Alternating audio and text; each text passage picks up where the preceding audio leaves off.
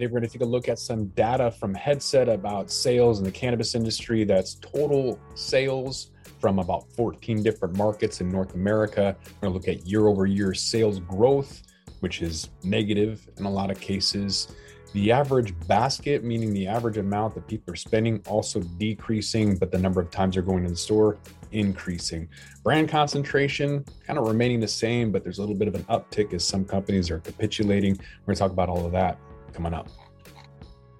It's only entertainment. Welcome back to the Talking Hedge. I'm Josh Kincaid, capital markets analyst and host of your Cannabis Business Podcast. So as we mentioned pretty much every month, that we saw a decline starting in August of 2021 last year. And after that, pretty much every month has been a decline, with the exception of December. December had a Christmas boost, probably supported by your in-laws and New Year's Eve.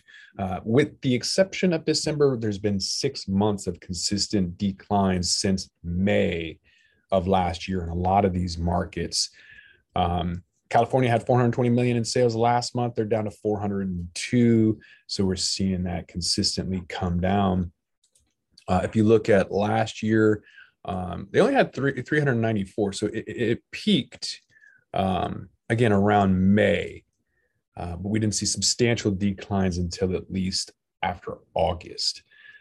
However, it's across the board. It's across the board from North America. Every single province in Canada, every single product category, everything is decreasing in price. And I don't believe the common narrative, which is that, oh, the pandemic's over and people are going back to work, and that everyone who was stuck at home was consuming more and now they're consuming less. I don't buy that. I look at it and see, okay, my brother-in-law had to quit because he can't afford cannabis because of gas prices, because of the cost of food, because of inflation. So this is a much larger issue, in my opinion, than just the end of the pandemic and people going back to normal and consuming less. I don't buy that. I think this is a lot. There's a lot more to the story, I think. So as you can see, whether it's Colorado, if you look at the older established states, doesn't matter. The majority of all of these markets are continuing to decrease. So Saskatchewan and Ontario, Alberta, British Columbia, all decreasing. When we look at the sales growth, those numbers are pretty bad as well. You see some positive figures in new markets, Michigan and Ontario and Arizona, but they're a fraction of what they were before. You look at Michigan at 195 last year, Ontario 158, British Columbia at 93, even Washington State at 20. That was last year. Now Washington State's -7, and you're seeing Maryland at 3 and or -4 actually this month. Massachusetts at 36, Michigan at 39, Ontario at 60. So it's a fraction of what they were at last year, and I think that's kind of the point. Arizona, January was 101. Now they're at 14%. So, I don't know if that was a Christmas hangover and everyone is going out buying stuff, but they're definitely not doing it now. 14% in Arizona. I don't have a lot of data from last year, but I do see 97 to 103% November, December, and then January 100%, and bam, February hit and you've got half as much. March hit and then you've got nothing. Just 14%. So this is a substantial change in the growth rate for the industry. And I think it has everything to do with the price pressures of inflation and common goods and services. All right, so let's take a look at the average basket, how much people are going in and buying. If we start with California, they had an average $65 last year, and that's because of the delivery price being $65. So it was roughly between $65 and $70, and then has dipped significantly since spring of last year, and then now we're below $60. So that's a clear indicator, and I've been saying this for a while, that people are going into the stores, spending less, driving that average price down. And it's going across the board, even in convenient places like Washington and Oregon. They're spending less on average. So they're going in, spending less, but as you'll see in a moment, they're going in more often. So California had 6.8 million transactions last year. If you were to look, some of the amounts as low as like 5.8 million. So there's definitely an increasing amount of people going into the stores, which is inversely related to how much they're spending. They're going in more, spending less.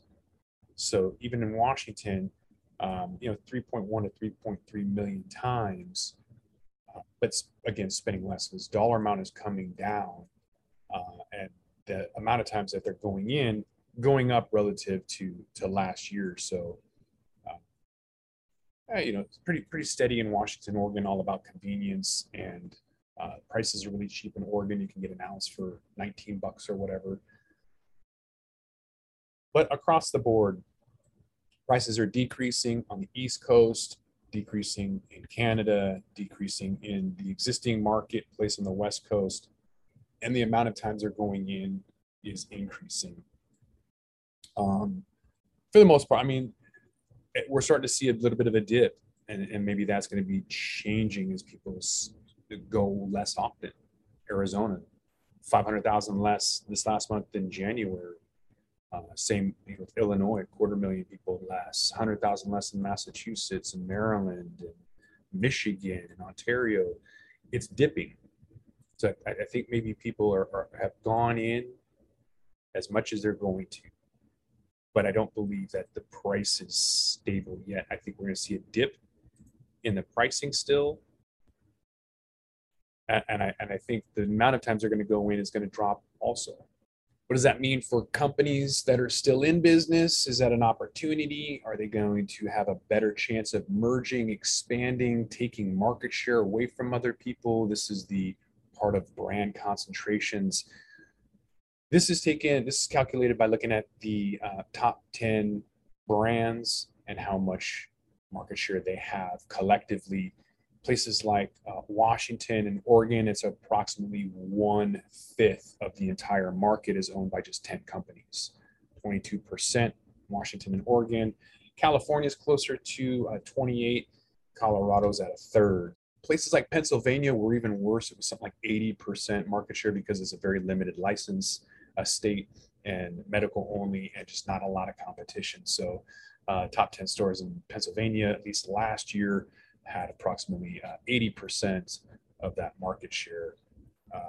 It's around 75 to 85%. So it could be worse, I guess. But in the meantime, I think there's still opportunities for companies to merge, especially with the economy looking like it's going to end the longest bull market in history and come to a major, massive correction, which a lot of people aren't ready for. Not ready for it at all. Couple that with the inflation and the price pressures with that, I think a lot of people will probably take that opportunity, get out of the game, sell, liquidate, or just close shop as things get worse. So we'll take a look. Obviously, we'll be doing this monthly and take a look at some of the stats on total sales and sales growth and where the market's going. You just have to come back to Talking Hedge and find out. With that, we're going to roll this one up. I'm Josh Kincaid. This is The Talking Hedge. Don't forget to like, share, and subscribe, or don't, and I'm out. Don't forget to smash that like button on your way out and check out these other videos that we've got.